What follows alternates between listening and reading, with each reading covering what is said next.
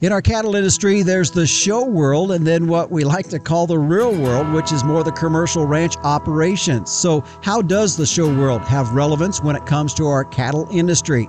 As we bring to you our program from the second annual Cattlemen's Congress in Oklahoma City, I'm joined by ranchers Ty and Briley Miller as we discuss this topic of the show world versus the real world in cattle operations on this episode of the Working Ranch Radio Show.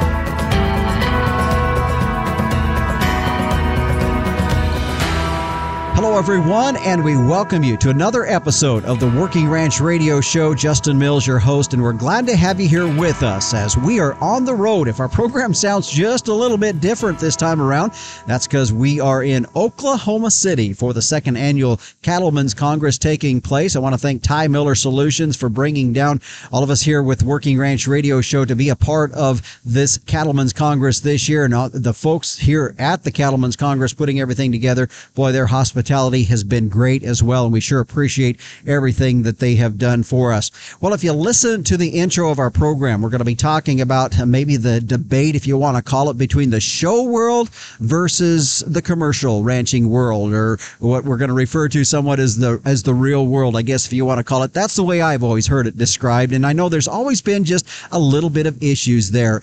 Does the show world have relevance to the commercial industry? That's kind of the subject that we're going to be talking about today.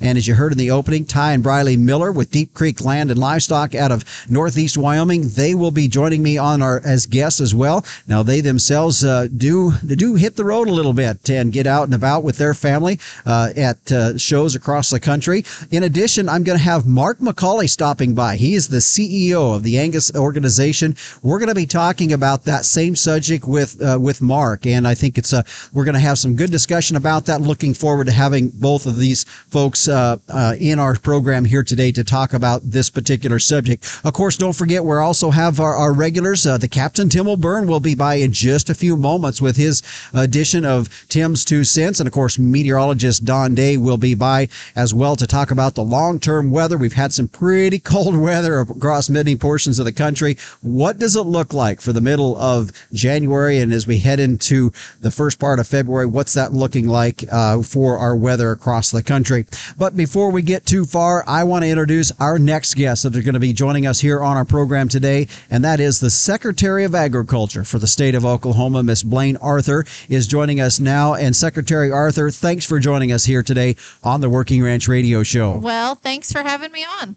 Well, I know I know you you're here in two capacities. One is the Secretary of Agriculture, and and this is a major agriculture event here in the state of Oklahoma. But also, I know you have kids showing as well, and it's a big deal for them as well.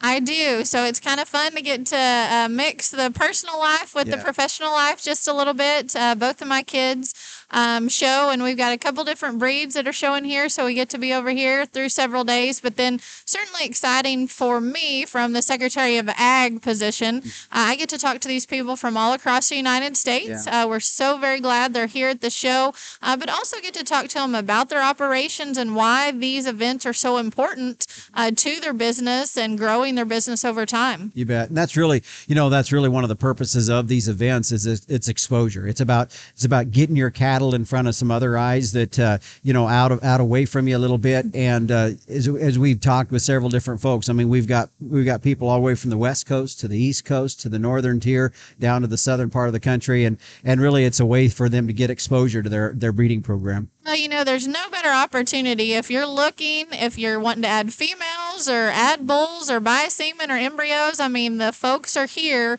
that have what you're looking for. And I think that's exciting thing. Some of these sales we've seen, I know there's some even going on today. Uh, there are buyers there and there are quality genetics for them to purchase. And, you know, what other way could you have ever met all these folks in one place and get your eyes on the cattle? You know, you're not having yeah, to yeah. put miles on your pickup and drive around everybody's place. So it's a very unique opportunity. Bet. Let's get into some issues uh, regarding livestock agriculture. I know uh, the state of Oklahoma uh, really encompasses a lot of agriculture that we see in other parts of the country. And I know you serve on the national board for the uh, as you've said, you know, some of the states call them directors of agriculture, commissioners of agriculture. You're the secretary of agriculture, but all, all in all, there's a national board. You sit on that board, and, and we look at some of the issues that you all are, are working on that affect us across the country. What are a couple of those issues that you think are are, are vital to livestock agriculture? You know, I think certainly something we've been talking about for the last 18 months and even more, and the public has really seen this is uh, the processing sector, processing capacity, access to the markets, pricing of those. Um, lots of strong opinions on that issue. Yeah, yeah. Um, I don't know that anybody has the exact right answer, but I think really what we see the opportunity there is that we're now having that discussion kind of at all levels, you know, and that consumers um, have really stood up and said, we want to know who's producing our food, how it's being produced, where it's coming from, and engaging in that conversation. And certainly from a, a ag commissioner's level, it's saying, you know, we want to make sure that we're providing opportunity for these livestock producers. And what does that look like? And how can we help facilitate uh, different opportunities for them? I know one of the conversations that we've had uh, is that COVID has really has has made some elements of that really come come alive. I guess probably uh, pushed it forward a little faster uh, than than it maybe would have without that. And uh, that in itself uh, is you know there's not a lot of good things we can say about COVID, but but but for people really wanting to get a real grasp of where their food comes from, it's probably done as much for that as anything. You know, there's no question about that. I jokingly said I got to start working for the governor in January of 2019. And so we'd talk to different audiences. And I, you know, jokingly would say, you know, I wish that we didn't have food for a couple of days. Yeah. Because then people would really care about farmers and ranchers, right? And Yeah. then, wow, here here shows up a pandemic More and than a couple days. grocery store shelves are empty. But that's where I don't want uh, for those of us in agriculture to lose that momentum because it is much easier for me to have a conversation, for you to have a conversation, really anyone in production ag, because people remember walking into a grocery store and there being empty shelves. Yeah. And for most folks' lifetime, that's not something that they ever remembered before. So I think it's a chance for us to talk to the other 98% that's not in production ag and say, hey, here's what we do, here's why we do it, and, you know, engage in that conversation. you talked a little bit about where you know people wanting to know where their food comes from and and we're starting to see a little bit more um, farm to fork uh, or fork to farm excuse me i'll get that right farm to fork programs uh, you know a- and and people looking at that and of course that that ties in a little bit to uh, capacity with our our processing facilities and i know that's a big issue as well You know there is, and I, that I think that continues to grow the farm to fork theme, the local theme, and I think we will see that. But we've also got to remember that there's people at all different price levels and purchasing capacity, um, and we've got the safest, most affordable food supply in the world, right? Yeah. And the reason that is is because we've got these economies of scale that allow that product um, to get everywhere. So I think it's important for us. We need to support all sizes of agriculture because there's a place for all of that, um, which I know is a unique dynamic for folks to think, okay, well, why suddenly is local more expensive for me uh, than something? But you've Yeah. got to kind of talk through the economics of that. Uh, but I think that we, you know, certainly from a government perspective, need to continue to make sure we're addressing those issues that they see. Is it a labor issue? Is it a transportation issue? How can we help facilitate those things? And I know uh, labor has been a has been a big issue. I mean, when we talk about some of the issues that we've seen within the processing facilities, but it's just beyond it's beyond that too. For I mean, it's it's really widespread. I, I've done an interview with folks in the in the uh, you know in the uh, feedlot business, and and labor's a big deal there. That that's an issue that, from an agricultural standpoint, that we have to f- figure out as well. You know, we've got to figure out the answer to that. We've certainly dealt with that for a while now in ag because most ag jobs are outside, right? You know, they're cold in the winter and they're hot in the summertime time. Uh, but as we've seen some of these unique dynamics because of COVID, I mean, I think anywhere you go, you see a help wanted sign, Yeah. right? Yeah. And so trying to find ways to uh, communicate uh, with our audience, uh, but then also making certain that we're providing appropriate skill sets specific to the processing sector, because that's a specific skill set that those folks need to have to work there. And it is hard work. But there's also, if students are trained in that area, I mean, as soon as they've got their degree or their certification, there's a job for them. And I think that's a great thing. Yeah. You and I talked previously, and, and one of the things that you brought up, and and I had uh, you, you talked about Oklahoma having its ability to kind of have a branded product uh, within Oklahoma, and and I know up in Wyoming we've got some legislation that passed a year, a couple of years ago that allows folks to sell within the within the state uh, right. agricultural products, and that has really, uh, in light of what we've been talking about with the COVID situation, that has really come to the forefront a little bit more for other states, uh, I think one of the things you had talked about too was, you know, getting getting everybody on board and then you know kind of the last one to the table and hard to get to the table is our own USDA sometimes. Sure. For sure. You know, I never thought I would learn so much about the processing sector. You know, uh, uh, non exempt facilities, TA inspection, federal inspection, state inspection, we've all kind of been immersed in that. But what it really comes down to is we've got to have FSIS, the part of USDA, really understand some of the challenges from because from a state perspective, we feel like if we're doing that inspection and it's same as or equal to, sure. then why can't that product, you know, travel across state lines? And mm-hmm. uh, we have been carrying that message to USDA. Uh, the federal government doesn't move as quickly as we would like for them to sometimes, but we need some just reasonable, rational decision making because depending if you live on the border of your state and you're having yeah. product processed somewhere and somebody's like, okay, I live 20 miles away, but I can't get it because I don't live in, you know, XYZ border, you know, that just doesn't yeah. make sense. Um, so I think there's a lot of opportunity there to fix some things uh, from a regulatory perspective that would make a big difference to beef producers. Well, and, and I know just as you're talking about that in going through my mind is we're taking, you know, I, it's kind of the maybe jumping a little on the bandwagon here, but we're taking cattle from foreign countries that are that probably have less stringent than our own state uh, uh, inspection facilities, and we can't even trade interstate.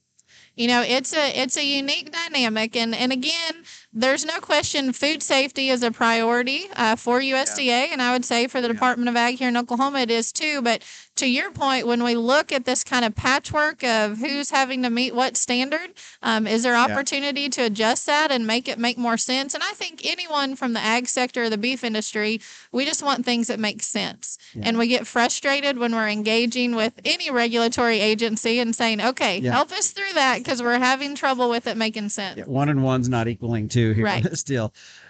Uh, one another question in regards to some of these states that do have the ability to sell agricultural commodities within their own state borders. There's some states that, of course, that don't have that. And from the direct, from being on the national director side of things, uh, you know, what do you say to these folks that are living in these states? What do they need to do to try to progress that forward? You know, I think it's so important for our ag producers, certainly on this issue, but any issue, um, you need to know who's representing you at the state level and who's representing you at the federal level uh, because your voice makes a difference. Um, and engaging with those local legislators, uh, you know, with your governor in your area, with your congressional representatives, uh, when they hear from constituents, they want to make things better because the only reason those folks get there is because we vote for them, right? and so they need to be responsive to us. But I think having that voice directly from an ag producer. And I think that's one place that we are challenged sometimes. You know, my husband's a full time beef producer. Yeah. He's busy working all the time, right? Yeah, Just like yeah, most cattle guys are, any ag people are. To stop and go do that. Yes, and he and state capital, right? So, uh, or two, certainly encourage people, whatever your commodity group is, you know, if that's Farm Bureau, if that's Farmers Union, if that's the Cattlemen's Group or the Soybean. I mean, there is a trade group too that can represent your voice, but we've got to bring forward that conversation because I promise when people hear it within your state and know it's a priority and that discussion starts, you will see some really positive change happen over time. You bet. Absolutely. Well, I'm pleased to have with us Secretary of Agriculture for the state of Oklahoma, Blayne Arthur, joining us here on our program. Secretary, thank you for stopping by. Great. Thanks for having me on. And again, that was Secretary of Agriculture for the state of Oklahoma, Blayne Arthur, joining us here on the Working Ranch Radio Show. Right now, I would like to thank our sponsors of the Working Ranch Radio Show. You know, through the years, the American Simmental cattle have gained a reputation as the science breed, and the American Simmental Association's Carcass Merit Program, with their feed conversion data, calving ease research, has really established Simmental as a beef industry leader that has combined growth and carcass value with some outstanding cow traits, research that's backed by some of the most extensively documented genetics and largest multi breed database in the industry, SimGenetics profit through science. Find out more at simmental.org.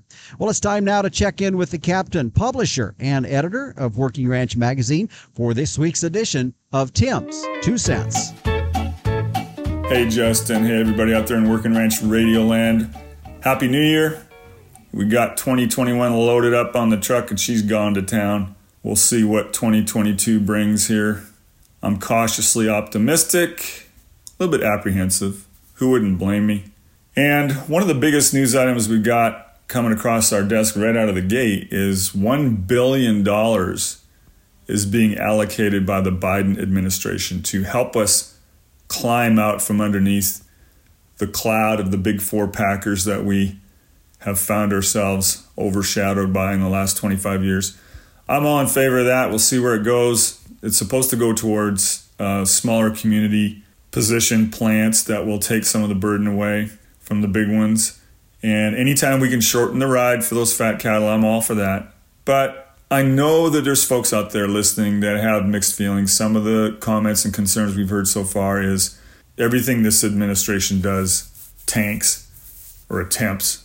And secondly, uh, why would we want the federal government to fix a mess that they created in the first place? I understand that and I get it. Uh, we'll have to see where it goes. Justin and I are not the type of guys that go hard and fast into a herd and make a big mess. We like to sit back up on the hill and kind of watch what's going on down there, see what see what direction this thing's going. That's our job. We're going to do it. We're going to figure out what needs to be done here, what needs to be said. And if you got any questions or comments for Justin, he's going to let you know how you can get a hold of him. This is a big deal for us, and I expect a lot out of it. We don't get a chance like this very often. But again, I, I do have my apprehension just like everybody else. So, folks, we'll see what happens. We'll keep you posted. We're watching. Keep the faith. This is Tim's Two Cents.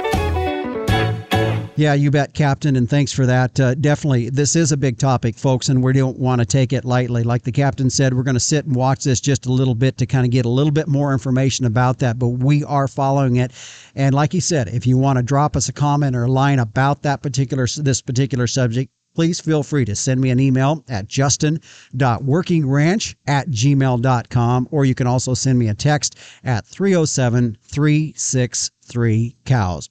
We'll stay right here. We're going to take a break. And when we come back, Mark McCully joins me, CEO of the American Angus Association, as we talk this very same subject with him on the show world versus the commercial ranching industry and the relevance and the tie between these two. Is there a relevance? Well, that is the main question. And Mark McCully will be joining us for that as we are broadcasting our show from the Cattlemen's Congress in Oklahoma City. I'm your host, Justin Mills. We'll be back right here on Rural Radio, Channel 147. Sirius XM. It's a competitive calf market, and buyers want calves that will perform, period. And a proven solution is Simmental.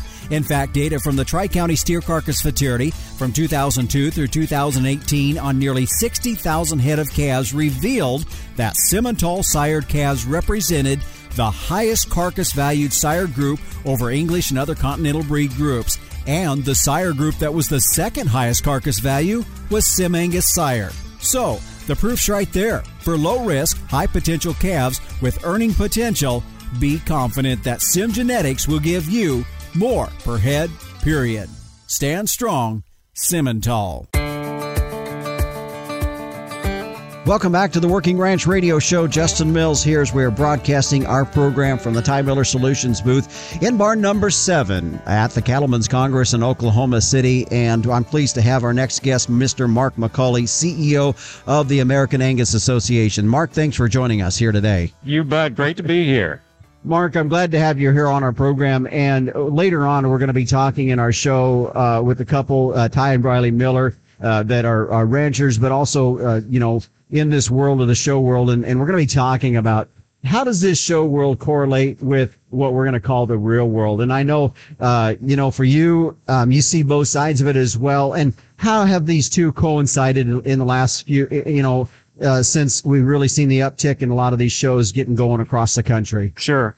Yeah, you bet. I think it's a question we always ask ourselves as an association putting these shows together. You know, what's their relevance to the bigger beef industry? And I guess the thing I think about first is our youth development. I mean, I, I would tell you, I'm a, I'm a product of these youth show programs. I came up uh, showing cattle, a small outfit, but we we showed cattle, and it was it was my on ramp, as I would say, to the bigger beef industry. It opened my eyes to, uh, yeah, you know, the show ring, and I think we can sit out here and nitpick when we look, yeah. and you know, okay, that that heifer's. Uh, her her neck's uh, you know a quarter inch longer than that heifer in the real world doesn't make any difference but but I think there's a whole bunch of life skills that we that we teach our young people uh, through this through the show ring through these youth programs that that really I would tell you today are a big big piece of of why we do these cattle uh, exhibitions I mean the days of the the open shows where breeders would bring out their strings of cattle. Other breeders would come around to kind of compare genetics and see uh, see how genetics are working in different outfits. Not that that doesn't happen, and there's a, there's still uh, importance to that, but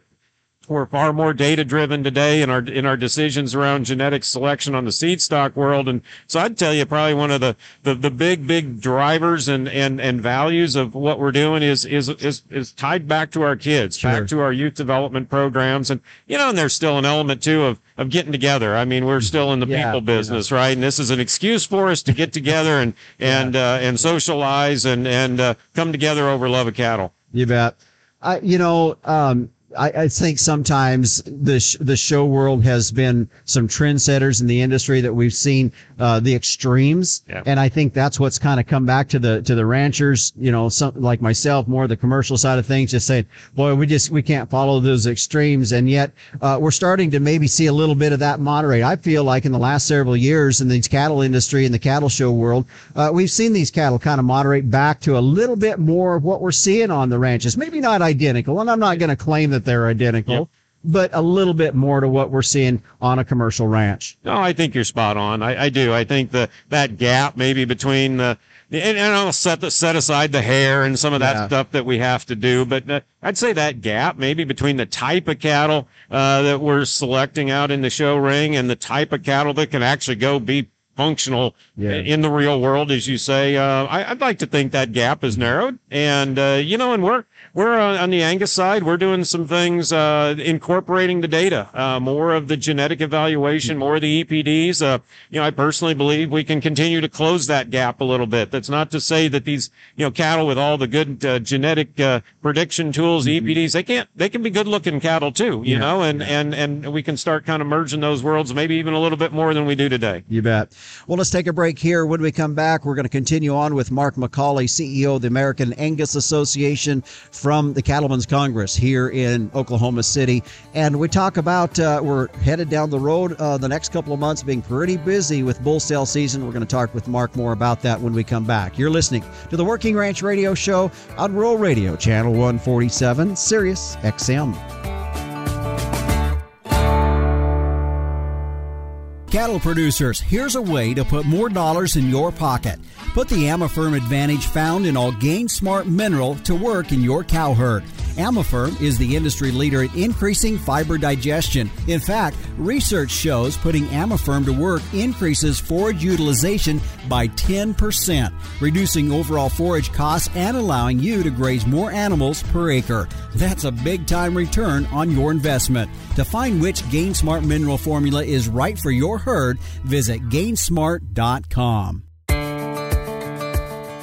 Welcome back to the Working Ranch Radio Show. I'm your host, Justin Mills. We're glad to have you with us as we are broadcasting our program from Oklahoma City in the Cattlemen's Congress. This is the second year for this event, broadcasting out of the Ty Miller Solutions booth. Appreciate their hospitality and having Working Ranch Radio Show down here. Mark McCully, CEO of the American Angus Association, continues with me now. And Mark, uh, one of the things uh, as we find ourselves here starting out 2022 is we're looking right down the barrel at bull sale season, yep. and we're coming up upon us. And and I think uh, for producers that are out there getting kind of looking around at things, uh, beginning to, you know, start to get catalogs in the in the mailbox and things like that, uh, some things that they could be doing to prep for putting themselves in a position to buy the genetics they need to buy to improve their cattle. Yeah. No, it is. It's an awfully important time, and a lot of very important decisions are going to be made. You know, when you think about the the tail on those decisions and how many years uh, that that bull decision you make to turn out with your cows, how many years, uh, assuming you're going to keep some heifers back, you know, how many years you're going to be dealing with some of those decisions, good or bad, right? So, Yeah. no, you're right. It's important. It's important time, and I tell people, you know, in my mind, it's a it's probably a really important time to sit down and say, what what do I need, Yeah. right? What are what are my objectives? What am I what am I where am I doing pretty good? Maybe where can I get better? Uh, what do I see coming down the pipeline in terms of maybe changes on the market that uh, that would require me to maybe uh, adjust my genetics just a little bit to make sure I'm in good position four, five, six years down the road. And of course, no one has a crystal ball Yeah. you know, but uh, it really probably taking a little bit of inventory around, you know, kind of kind of what my real breeding objectives are. That's maybe what at times one of the bigger mistakes I tend to see is, Yeah. you know, we're making we're making bull decisions maybe without clearly defining what it is we need that bull to go do and Yeah. and uh, improve upon or fix or or uh, accentuate in our in our herd. Yeah, and and there's there's starting to be some more tools out there that if if if guys want to do it uh, from the genomic side of things, where they can get a baseline understanding of where their cattle are at, because uh, and I, and I realize when you got a herd of cattle running age cattle, they might be.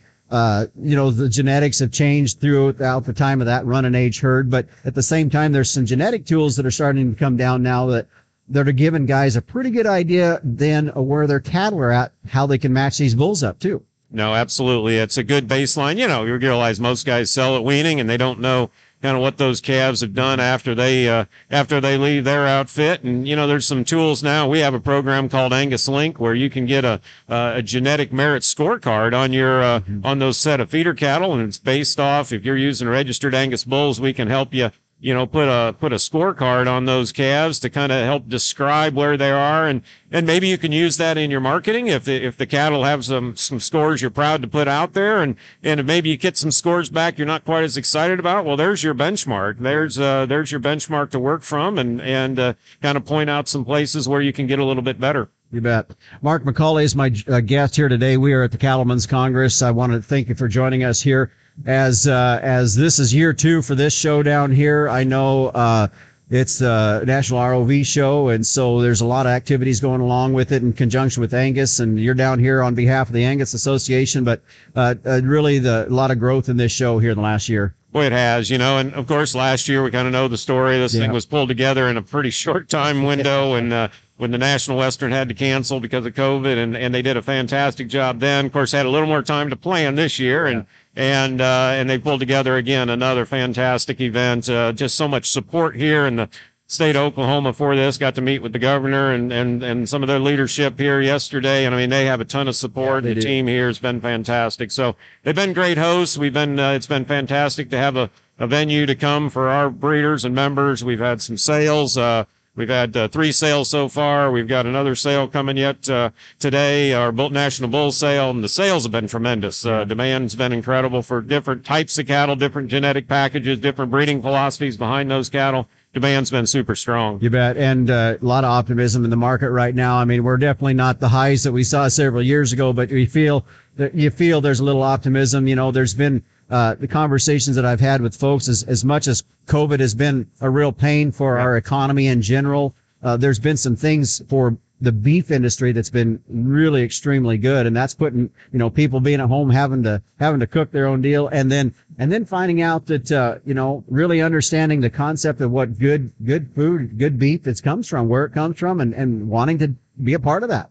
Oh, you bet. And I think we've tested demand in a pretty big way. And I think we've shown that, you know, you put a high quality product out in front of consumer and they're willing to, to, to pay for it. Yeah. And they're willing to use their hard earned dollars. And as long as we deliver and, and give them a great eating experience, uh, uh, they keep coming back. And I think that's what we've seen. You know, food service got, uh, got bounced around pretty hard because of COVID and all the restrictions and such. But I know on the certified Angus beef on our branded product, uh, you know, we had the second best year in the history of the program. Uh, you know, again, another year over a billion pounds sold. And, and so much of that was, uh, you know, we had retail, our grocery stores during COVID had picked up a lot of that, that, that, that demand shifted. And now last year we've, we've seen food service recover and, and, uh, and that retail demand stayed in place. Yeah. So it's, Yeah. no, I think there's a ton of optimism. Um, you know, we're going to have to, we're gonna have to watch our costs. I mean, we all know what we're dealing with from an inflation standpoint, so we can't can't just look at that that top side of what the prices are. We're going to have to be really cost conscious and and try to drive uh, drive some of that out and to make sure we've got enough margin in this business. But um, the the the demand side's looking really strong. You bet it is. Again, Mark McCully, CEO for the American Angus Association, my guest today. Mark, I want to thank you for joining us here on the Working Ranch Radio Show. A pleasure to be on anytime. You do a great job. Thank right. you. Appreciate it. Thank you. Well, stay with us. Coming up next, Ty and Briley Miller step in and join us as we are coming to you from the Cattlemen's Congress in Oklahoma City as we continue our conversation about the relevance of the show world to the commercial ranching industry. We're going to talk more about it with them and the benefits they see as a family that puts themselves out on the road going to these cattle shows. We're going to talk about it from their perspective when we come back on the Working Ranch Radio Show here on Rural Radio, Channel 147, Sirius XM. Animal health is key to your business. So, how do you track cattle health treatments? Well, stop relying on pen and paper or complicated programs. Performance Beef helps you record processing data, enter costs, and track animal health history all in real time at the chute. The mobile app also makes it easy to log pasture and pen treatments on the go. Your health data is integrated with feed and financial information in one easy to use platform, accessible from your computer, smartphone, or tablet. Find Performance Beef online to request a demo. And we welcome you back to the Working Ranch Radio Show. Justin Mills here. And if you're just joining us, our program this week coming to you from the second annual Cattlemen's Congress here in Oklahoma City as we're broadcasting out of the Pen Show area. And I thought it would be only apropos that we have a discussion or, or bring up a topic that uh, might be a little sensitive for some in, in, the fact that I find myself down here in Oklahoma City at the Cattlemen's Congress. It's a cattle show, yes. And with that in mind is that discussion that comes up is what does that show world have to do with the real world? And so joining me on our discussion today is Ty and Briley Miller. And guys, I want to thank you for joining us here on our program because I know there's there's two sides to this, and and when we look at the cattle that go into the show ring versus the cattle that are uh, in uh, the commercial guys have out on their on their places, two different types of cattle, and we're going to acknowledge that. But at the same time, there has been elements of this show world. It has impacted the commercial industry. Oh, very much so. It has. You know, here we are amongst cattlemen in Oklahoma City in the pen shows, you know, but you can walk right across the aisle over here and get into the show cattle. You know, and I think it's still important that, you know, here we are, we're looking at these cattle. It's still about functionality, it's about practicality. You know, it's about good livestock, good stewardship of the livestock, you know, and getting those cattle where they need to be. And we definitely see that there's, you know, there's a different, some different focuses that, you know, a commercial guy might have versus, versus those. But but the competition that you see here that has driven the industry and and you might say well that cow isn't functional to in a commercial setting but at the same time there's been competition that has driven our industry. And as i said yesterday and i've said in some other interviews the worst cows today are probably better than some of the better cows were in 1950 and so you know briley to you on, on this question i mean this industry the show side of things has really pushed the industry forward, has been one of those proponents. Just like you said, the competition in the show industry is a driving force, whether it is to raise bulls that do well on those shows, but those bulls still need to go out and breed, whether they're breeding in the pasture or you're selling semen on those bulls. And commercial cattlemen, whether they're just purchasing bulls and covering cows that way, or if they're purchasing um, semen and AIing those cattle, still have the ability to reach out and get those genetics with the ability to flush donors and have the ability to get their hands on embryos and those things. I think all of those things are a driving force in making cattle better. And I think those commercial guys that are utilizing those things are the ones that are probably being real productive and being real competitive in their own right. Mm-hmm. But I agree with you that the competition is driven here in the show world, but it's a driving force for those commercial guys as well. Yeah, there's no question. Go ahead, Ty. you know, another point that I would like to put in there is, you know, when we get in the show world, we're nitpicking these cattle to the extreme of the very, very small things that differentiate them from the other cattle. Mm-hmm. You know, in the commercial world, we can do a lot of that same stuff and, you know, teaching these kids and these guys that are evaluating these cattle, you know, to accept the cattle for what they are, but keep the cattle right. Mm-hmm. Numbers, uh, EPDs, uh, you know, they've been around for a while. Definitely it's a, it's a bigger player now. Now we start to add in genomics into some of this now. And the technology in our industry continues to, to push this industry forward. That is the same, whether we're in the show side of things or whether we're in the commercial. We're really starting to see these guys having to understand some of the new technology that's coming down. You know, it seems like a lot of the fads in the cattle industry, a lot of them seem to start in the show world. Mm-hmm. You know, those are the fads, and we go in here and we evaluate these large groups of cattle in a place here, like here in Oklahoma City. You know, evaluating those cattle and finding the right pieces and the right parts. That's a place that you can go in there, you can look at those cattle, and you can decide what does or doesn't work in your operation at home. You know, cattle are different in Missouri than they are in Wyoming, um, elevation versus low elevation. But being able to put that with a set of EPDs, like you can in these pen shows, can really bring you the best of both worlds. You bet. Uh, you know, the, the thing that I, I think from the commercial side sometimes is, uh, you know, there's a lot of guys, they go to bull sales and they, and they're looking at these EPDs and they see these numbers, but at the same time, they're not maybe real confident on what their cattle, their, their cow side of things. There's two sides to this, to this raising a calf. And we put a lot, of, awful lot of focus on these bulls, but at the same time, you know, the, this cow deal and these replacements that are coming down, um, you know, that's a, that's a side of this whole deal that really has some focus that, you know, we can see some of this starting to happen through this industry. I'm a firm believer that the maternal end of your genetics is 60% of it, maybe as high as 75% because you have the environment of the cow. You have the environment of the cow that has to live there all year. You know, is she easy fleshing? Is she easy meal? Is she an efficient animal? You know, efficiency is a big thing. Mm-hmm. So you take those environmental factors and yeah, you made her to a bull, but the bull doesn't have to carry the cow. Yeah. Bull doesn't have to milk the milk and Yep. go out to production and be productive. So I think it's very, very important that you study the maternal ends of those genetics. when we talk about this industry and the and the two separations between you know our show world and then and then our commercial ranchers out there and i know there's guys listening probably thinking oh you know i just don't know i don't buy into some of this kind of stuff uh, i feel we've, we've done a good job here talking about the influence that they've had in there and and, and vice versa i think the commercial industry um, i feel in some ways has also influenced the show world to know that there's got to be as you were saying a little bit ago there's got to be functionality in these cattle Absolutely. Um, Justin, and when you see whether they're walking across the show ring or rock, walking across the pasture, those good cattle are going to float to the top. And yes, we see those in the show ring, but it's just the same thing. If you're a commercial cattleman and you're looking to um, make your cow herd better, you're going to evaluate those girls every day. You're going to evaluate them in the spring when they have babies. You're going to evaluate them in the fall, whether they're bred, whether they're not bred. Did they raise a good calf? Did they not raise a good calf? So to me, there's a real sim that's real similar than what we're doing in the show ring. You're evaluating those. Um, and maybe it's teaching, you know, the next generation how to evaluate, bringing those kids in and showing them how to show. Um, you know, these guys are also, you know, trying to produce the best. We talked about it being competitive.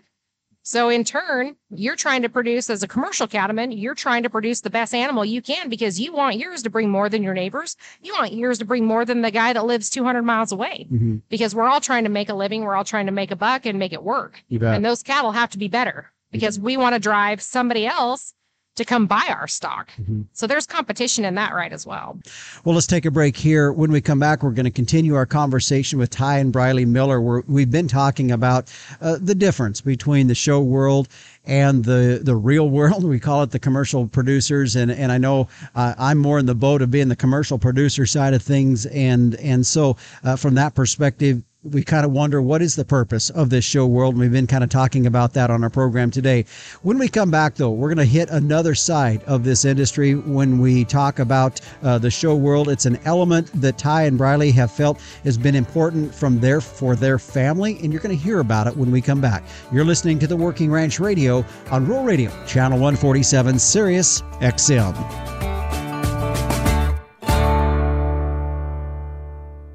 Ka-ching! More pounds, more calves, more profit. Studies show Hereford Genetics increase net profit by $51 per cow per year. That's $20,000 in additional revenue for a typical 400 cow outfit. And calves sired by Hereford bulls continue to add value through the chain. A documented $30 per head in feedlot profitability. That's real money and real results. Get more ka-ching. Come home to Hereford at hereford.org. Welcome back to the Working Ranch Radio Show. Justin Mills here, broadcasting from the Cattlemen's Congress in Oklahoma City. We're glad to be down here taking this all in as we just wrap up week one, getting ready to head into week two. But if you just joined us uh, in the previous segment, we were talking with Ty and Briley Miller about the show world versus the real world, the commercial cow calf side of things that I know a lot of folks, I know that's the world that I'm more familiar with is the commercial side, but we've been talking about that show world relevance uh, to the to the commercial industry. But before we get any further into that, I kind of feel bad, guys, because we well, I introduced you at the at the last segment, but I really didn't talk much about where you guys are from and I know you guys are from Northeast Wyoming and and uh, ranch there. You have your operation there, but also Ty, I know you have your marketing business, Ty Miller Solutions, uh, that uh, hosted Working Ranch Radio Show to be down here, and I appreciate that. Let's get back to the subject at hand. In the previous segment, we were talking about the relevance of the show world and how does that fit in, or is there any relevance to the what we're going to call the real world? But let's get to another side of things, and I know it's something that's been really important to you Ty, and we've talked about it kind of offhand as well. And that is how do we get the next generation somewhat involved or and have an interest in agriculture? And for you all as a family, uh, this has been an element and an avenue in which you can achieve that and get your kids involved in agriculture. You know, it's so important. We see these ranches and farms today, and, you know, we're losing our younger generation. those kids are going off to college and not coming back to the farm and ranch. And we have to have those, that next generation a next generation to keep this thing moving forward. you know, by engaging these kids in livestock shows and giving these kids an identity that is an agricultural based identity. Mm-hmm. Kids are going to find an identity one way or another. Let's do everything we can do to make that a positive identity. Mm-hmm. You know, get those kids involved in 4 H and FFA. You know, give them a livestock project. Let them learn about cattle. Let them learn structure, you know, functionality. And one way to do that is through the show world. And I know there's a lot of times that people talk about the disconnect between show cattle and commercial or real mm-hmm. world cattle. Yeah. And you know what? Let's use those show cattle to get those kids engaged, to get those families engaged back in agriculture. You know, it's a great family time together, whether, you know, I've got my kids on the wash track with me, or I got my kids on a blower with me, or we're here at the stock show. You know, I'm being able to spend time with my kids and spend time with a lot of kids that we've helped over the years. You know, there's a girl here helping us that started with us, what, Briley, seven, eight years ago? Yes. You know, we still know these kids. We still talk to these kids. She's here helping us, you know, and now seeing her transition into their own livestock operation, mm-hmm. you know, it makes you feel good. And you realize that that's a way to keep these kids in agriculture know several years ago when I was at the Nile, uh, we had a merit heifer program, and a great program. One of the things that that program did is it you know it put heifers. We had donors that provided heifers to to kids, and and one of the things that I was I come out of a commercial industry myself, and so I was a proponent of that program, and those kids bringing those heifers back to the Nile and showing their and and I realized that some of these kids were just ranch kids that probably never really were around that industry much but I, I always was a proponent of it for this reason, and that is is that we have to learn to market our our whatever we do, whether it's you're marketing yourself or you're marketing your animals. But that's there's an element of this show industry that that's that's if there's anything kids are are, are going to learn, and it, it doesn't matter if you're in the commercial industry or not, you need to know how to market your livestock, and and that's one of the things I think these kids are understanding. You know they are, and that's one thing. You know, in in our aspect of the industry and the marketing that we do you know, taking these kids along and letting them experience something like this, you know, see the marketing end of it because it is something that they can truly take home. Mm-hmm. It's something that they're going to use for the rest of their life, a lifelong skill, that marketing and being able to engage people. You bet. All right. Well, Ty and Briley Miller, my guests here today on the Working Ranch Radio Show. I want to thank you guys for hosting me down here at Cattlemen's Congress, as it's been kind of a pretty interesting week for both of us. It's something has new, been. new for both of us to do this down here uh, at Cattlemen's Congress, as this show is coming to you from the Ty Miller uh, Solutions booth uh, in Oklahoma City. I want to thank you guys for joining us here. You know, Justin, thank you, and thanks for all of your done and being able to reach us out to a better audience. You know, and hopefully engage some more of those agricultural type of people. You bet. Well, stay with us. When we come back, we're going to continue. We've seen some cold temperatures across the country, and meteorologist Don Day is up next as we talk long term weather for the middle of the month and into the end of January. We'll be back with more on the Working Ranch Radio Show. Do you have a young child, grandchild, niece, or nephew that loves the weather and wants to learn more? Day Weather has produced a children's weather journal full of weather facts, fun weather experiments, coloring pages, and pages to record weather observations for every season of the year. The weather journal is for ages 3 to 7 and designed to be fun and educational. The interactive weather projects are fun for the whole family to take part in. For only $10, the Day Weather Weather Journal is a great gift idea for any occasion. Click on our Amazon link to order at dayweather.com. Welcome back to the Working Ranch Radio Show. Justin Mills here as we head into our final segment on our program here today. And joining us now, as he always does, with a look at our long term weather, is meteorologist Don Day. And Don, thanks for joining us as uh, I am broadcasting this program today from the Cattlemen's Congress down here in Oklahoma City. And I know earlier in the week for folks really all across the country, we, we saw some pretty significant cold temperatures relative to average for their particular area. But we've seen the weather here lately, a lot of ups, a lot of downs. Are we going to start to see our weather moderate as we head into the middle of January? Well, we are going to still have some ups and downs, but it looks like there's more downs than ups. You know, one thing that uh, we had talked about up through and before Christmas time was is that there there were some signs that uh, there was going to be a period or two this winter which could get pretty cold for a large part of the United States, and that looks like that's really coming to fruition. Uh, we will have some moderation uh, you know, over the next five to seven days. Many areas of the central and western United States will get a little bit of a warm up, but uh, we are likely going to the middle and the end of January with a real opportunity for some pretty cold air for a lot of the central and eastern areas of the United States, with the heart of the cold probably into the northern plains, parts of the central plains, back up to the continental divide of the Rockies. Now, it's a little bit of good news and bad news. Um, these systems now do have the potential to maybe bring some needed precipitation to some areas and uh, want to hit on some of the winter wheat country areas of eastern Colorado, parts of Kansas, Oklahoma, into parts of Texas. Uh, these cold shots coming in uh, towards the middle of the month might be able to produce some snow cover, some needed precipitation in some of those areas.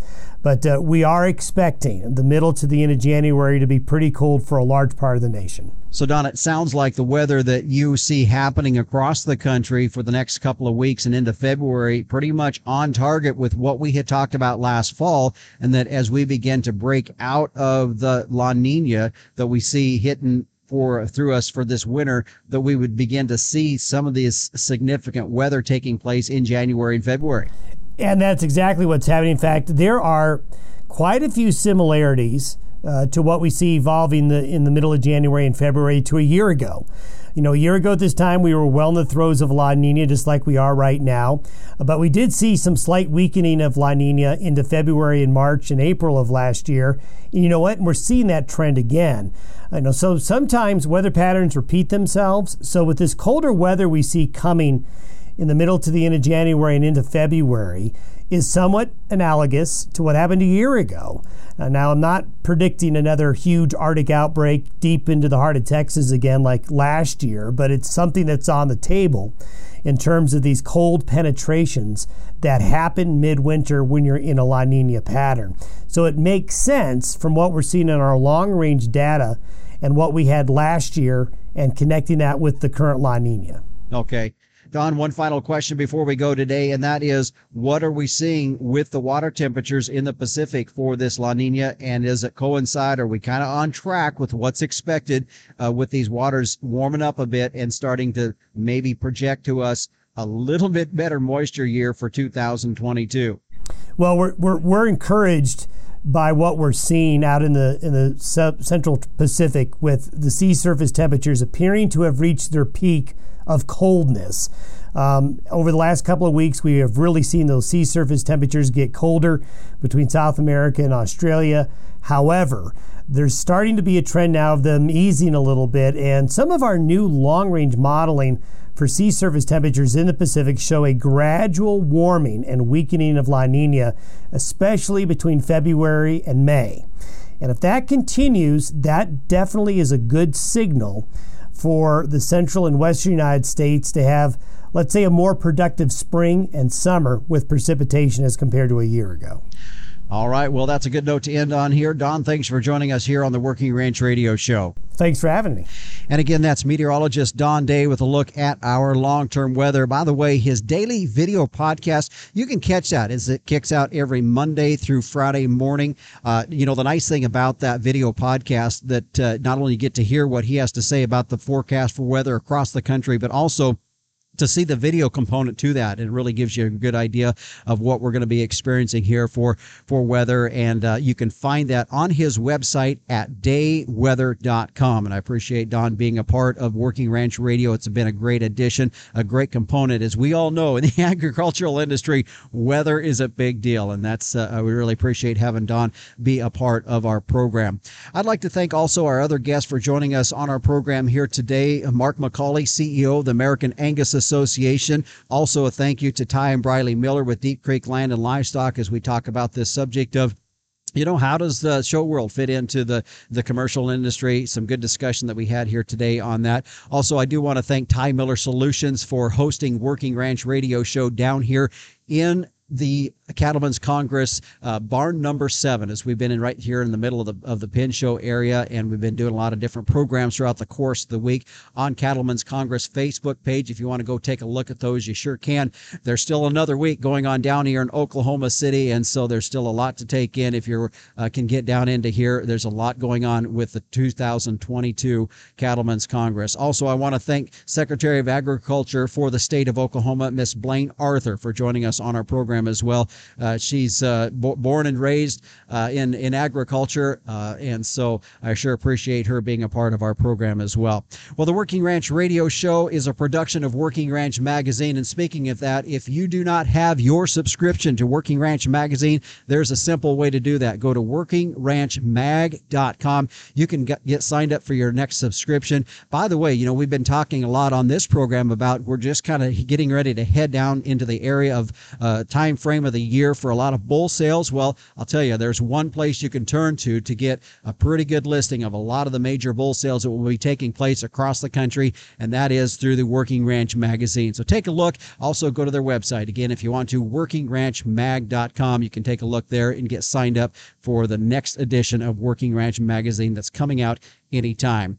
Well, if you'd like to get a hold of me, you can do it by calling or texting the studio right here at 307 363 cows, or you can send me an email at justin.workingranch at gmail.com. You know, we had a program here as we wrapped up the end of 2021 with Whit Hibbard as we were talking about uh, low stress cattle management. Had a lot of great response from folks wanting us to go a little bit more into that, some different sides of that particular subject. It's a subject that I know a lot of has a lot of interest out there right now, so we will be seeing what we can do in regards to that. As I am on the road here in Oklahoma City, also be on the road towards the end of the month as we will be headed down to Houston. All of us with Working Ranch Magazine, Working Ranch Radio will be headed down to Houston for the National Cattlemen's Beef Association's national conference. It will be taking place down there. We look forward to seeing a lot of folks down there. Be sure to join us if you can down there in Houston for the National Cattlemen's Beef Association's national convention. Well, we thank you for joining us right here on the Working Ranch Radio. We are here every Saturday and Sunday